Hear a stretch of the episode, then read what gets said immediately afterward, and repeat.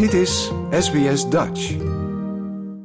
Met de voorspelling van het Bureau of Meteorology dat er een kans van 70% is dat het El Niño-weerpatroon dit jaar waarschijnlijk een rol gaat spelen, is het onvermijdelijk dat Australiërs terug zullen denken aan de laatste keer dat we met El Niño te maken hadden.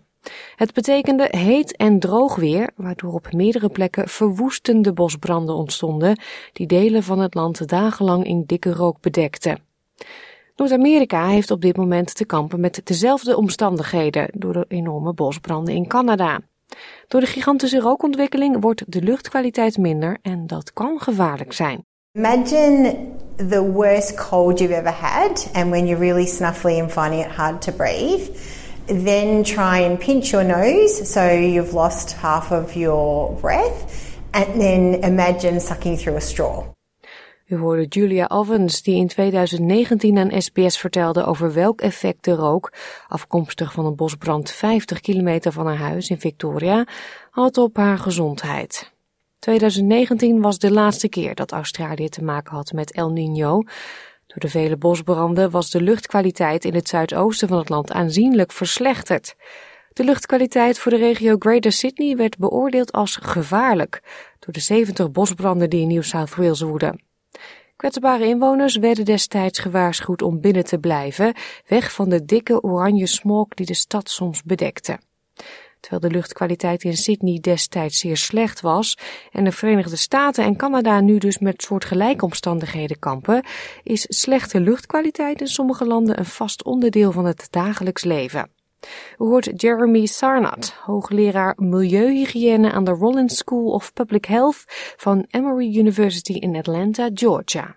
Even though this is very severe and it is an exceptional event for um, millions of people living in the Northeast US, these types of exposures and much higher levels of exposure are, are typical for millions, if not um, close to billions of people in other parts of the world. So, you know, we kind of have to kind of keep that in perspective and to contextualize that this is a severe air pollution episode in the US, but um, it's fairly typical for what millions and millions of people experience in other parts of the world. Luchtkwaliteitsbedrijf IQR verzamelt data op grondniveau van meetstations wereldwijd. Volgens cijfers van IQR lagen vorig jaar 9 van de 10 steden met het hoogste jaargemiddelde van fijnstof in Azië, waaronder 6 in India. Fijnstof verwijst naar in de lucht zwevende deeltjes of druppels van 2,5 micron of minder. Dat is veel kleiner dan een mensenhaar. De deeltjes kunnen tot diep in de longen doordringen en oog, neus, keel en longirritatie veroorzaken en zelfs de hartfunctie aantasten. Secep Supriyadi woont in Jakarta en zegt dat het daar een dagelijkse strijd is om te ademen. My family and I often feel itching and coughing. So, when there is a lot of dust entering the flat, yes, we must be isolated at home. Because when we are outside the house, it feels like a sore throat, sore eyes, and itchy skin. Het is niet alleen de rook van bosbranden die onze luchtkwaliteit negatief beïnvloedt.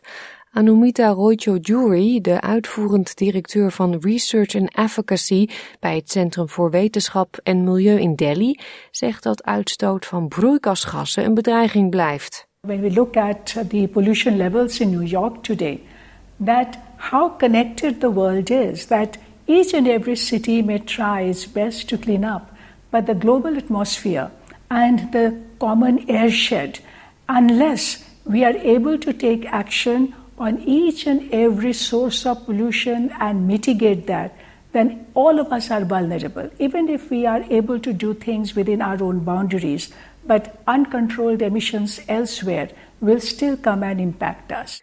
En Australisch onderzoek toont aan dat er goede redenen zijn waarom we onze luchtkwaliteit zo hoog mogelijk moeten houden.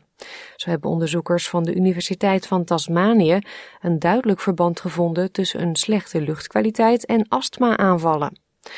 Nicholas Borges Ariagada is de hoofdonderzoeker van de studie en hij sprak in 2019 met SBS. With a spike in air pollution, the, that probably produces a, an irritation of the respiratory tract and that catalyzes an asthma attack. En hij zei dat uit de Tasmaanse studie ook bleek dat de meest kwetsbare groepen zijn vrouwen, iedereen ouder dan 65 jaar en mensen die reeds bestaande luchtwegaandoeningen hebben. The evidence is really very strong uh, with reduced um, life expectancy. So there is premature mortality, there is there are impacts in different respiratory outcomes and there are even impacts in cardiovascular outcomes.